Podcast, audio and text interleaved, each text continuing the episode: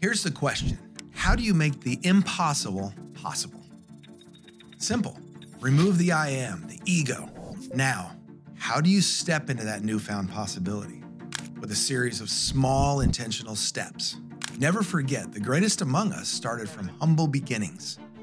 But to truly unlock your potential, realize you're here for something greater.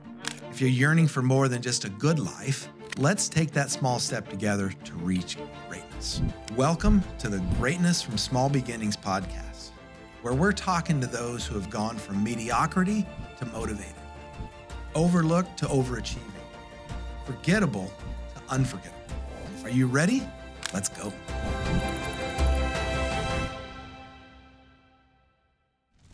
So, this is what I would call the Christmas podcast, the Christmas version of Greatness from Small Beginnings.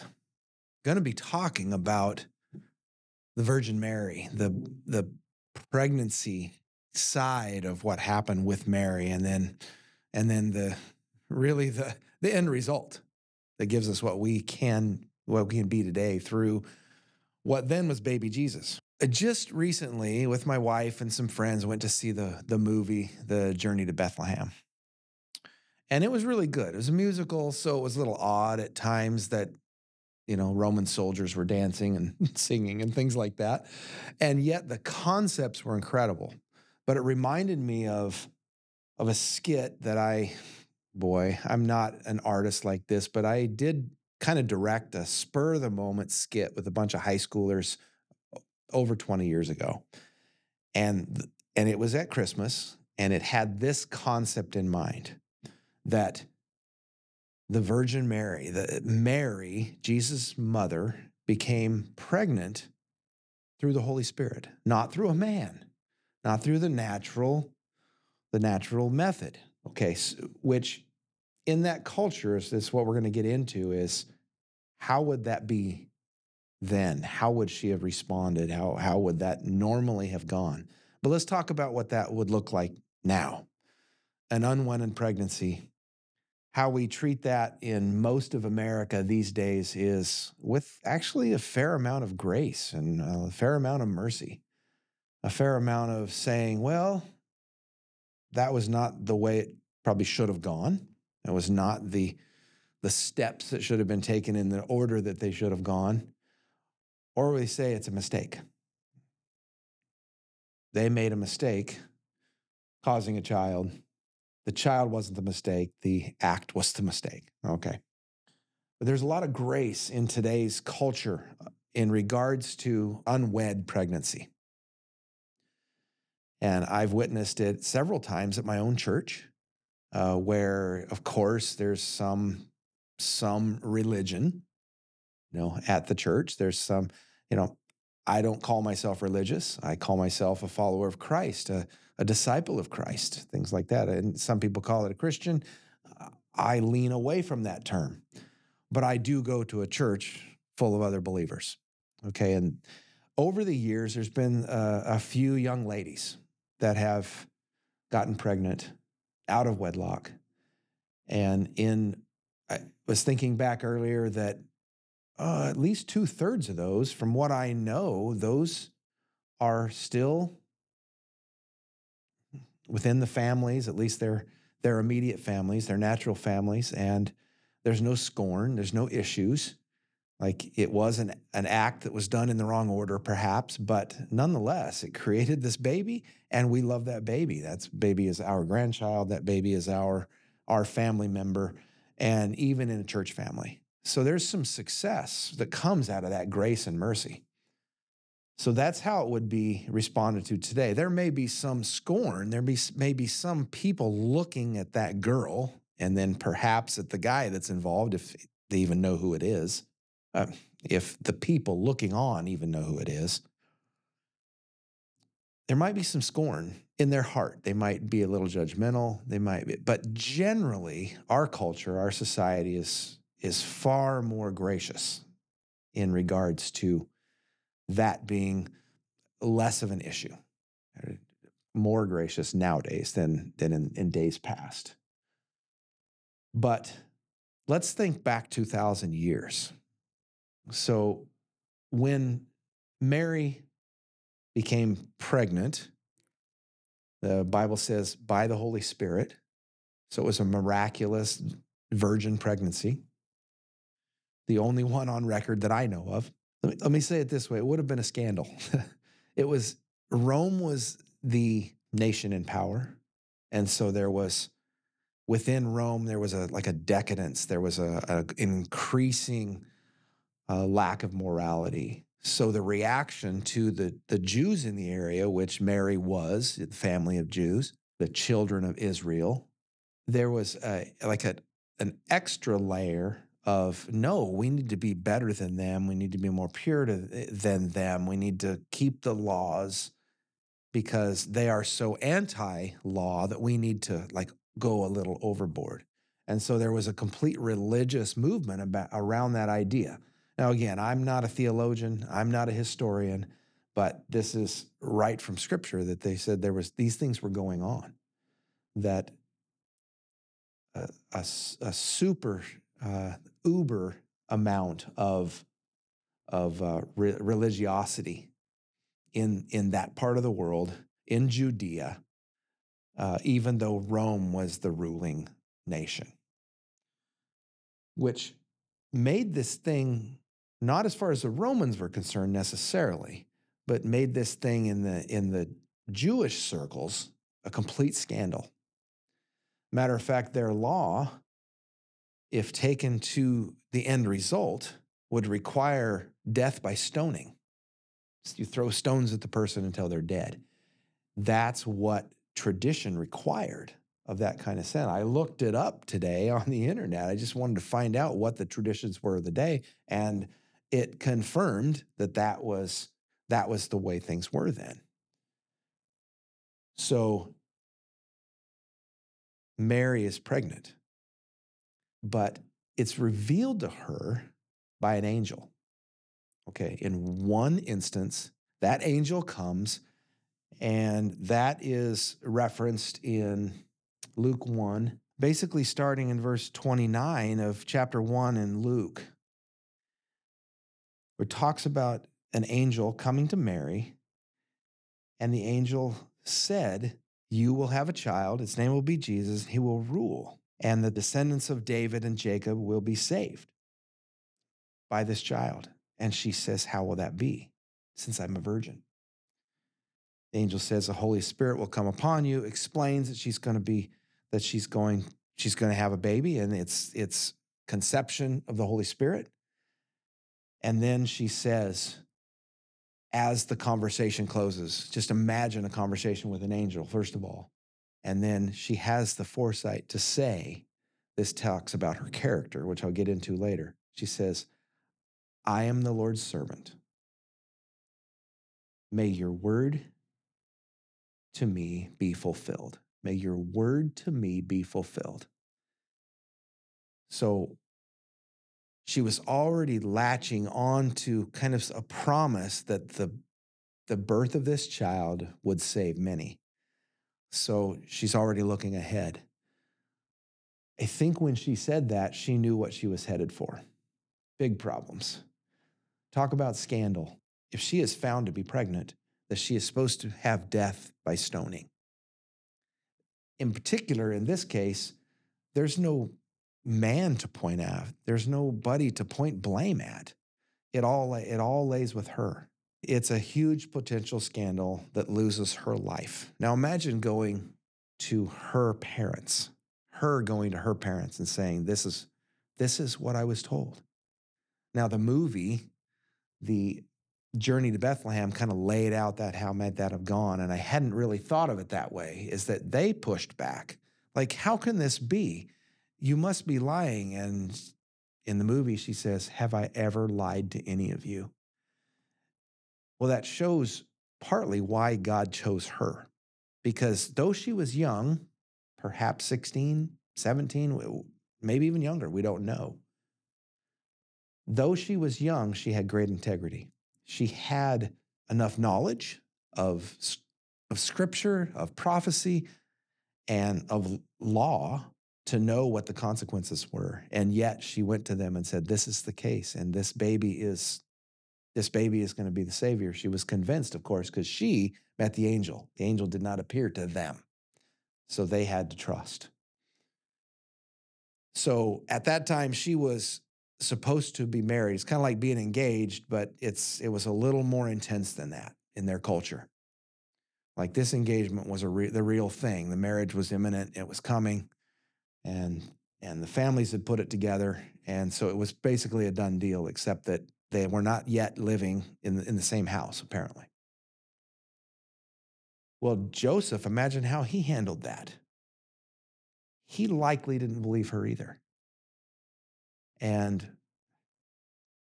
because maybe the marriage was, a, was set up by the parents, maybe they didn't even know each other very well. How could he trust that what she was saying? And then for him to let his parents know like maybe they all knew somehow. Maybe they were told and and but i can just believe that they didn't understand. Nobody in that scenario understood. Well in matthew there's an account of of an angel coming to joseph also and basically confirming that this is right. Don't scorn her. Don't push her away marry her, protect her, protect her and this child, because this child will save the world. And so Joseph's plan just before that was to put her, what they call put her away quietly, which means send her maybe out of country, somewhere else, so that she was safe, so that she could have the baby on her own. It would have changed completely her life. It would have put the family in a, in a disadvantaged spot for sure. But it was all very countercultural. But after the angel came to him, then he said, I will take her as my wife. And basically, with her, live the consequence of whatever that means. So imagine that's what he was thinking. It doesn't say how he responded to the angel, but it said the angel came. And upon that, he then took the right action to go through with the marriage. So, to save Mary's life, she went to visit uh, someone named Elizabeth, who, who tradition says was a family member. We would maybe say aunt, um, great aunt, something like this. We're not sure, but it's at least because of how it's phrased in, in, the, in the scripture, she was at least 60 years old and she was pregnant. She was pregnant with a with a baby in an older age with a promised son that had also been promised to her and Zechariah, her husband, who was older yet. There's miracles and things going on around that whole situation too, where he he didn't believe, and his speech was taken away for the whole time of the pregnancy. So Mary went uh, a number of miles away. Again, I don't. I'm not a historian. I'm not a, a geography guy on exactly where she went to see, but it was a number of days' journey away. When she engaged with Elizabeth, there was a, a stirring of the baby inside of Elizabeth, and she stated something to the effect of, Why should I have the privilege of having you here? For you carry my king, is basically what she said. An astounding way of seeing that. Imagine how affirming that was to Mary. In the, from the time that she was told she was pregnant and she communicated it to, the, to Joseph, her parents, maybe his parents, and if, perhaps a few others, she had not heard likely one encouraging word. But when she stepped in front of Elizabeth, it was complete affirmation. It was complete resignation that, okay, I've done the right thing this is the right thing. This is of God. Because I'm sure, as I would have and you would have, we would have many, many times of doubt about these things. But my question as I was thinking more about this is why did he choose, when, when we talk about greatness, greatness from small beginnings, she was the daughter of somebody that knew the law, but we're not even told necessarily that he was a, a teacher of the law or anything. He was I wouldn't say he was a nobody, but he wasn't super prominent necessarily in at least in the that part of the country. But talk about small beginnings. Well, she was chosen because God knew she would obey. She knew the law, she knew the scripture well enough. She actually knew the prophecy of a coming king. She just didn't know this is the way it would come. And of course, she certainly couldn't have known it came from through her. There's no way she could have known that. But here's the miracle is that she was chosen because of her character and who she was. She was on the pathway to greatness, though she likely had no idea what that would look like. In Jewish tradition, in Middle Eastern tradition, women didn't imagine the word greatness very often in their life. Maybe some with a particular kind of courage, they would picture things, them doing things, uh, being like the Proverbs 31 woman who owns land and encourages the, the husband and all these other things. But but to be great on their own because of their own uh, their own character and action would have been very odd to think that it would have been odd for, for a woman to think that and to, to kind of live in that and yet god chose her to be great. As i was thinking about the reasons why it was incredible the things that i called that i that i came up with is that he knew she would obey. He knew that she would suffer the ridicule, suffer the scandal, that, that she would have the faith to believe that what that angel said, even though she would have probably questioned from a human level, the fact that it must have been a dream, it must have not been real. And yet she was convinced. So she embraced her greatness and, and with courage, which is really, which is really incredible. Because I think that in some ways, being a teenager, very likely, she probably had a lot of doubt. Like, can I even believe this to be the case? And yet, every time there needed to be a response to Joseph, to her parents, to somebody else in, in the response to get on a, um, to, to get on the road towards Elizabeth, to, to keep herself from being stoned, she did those things because the baby needed to live. So she had courage. She also took responsibility. Somehow that was built into her.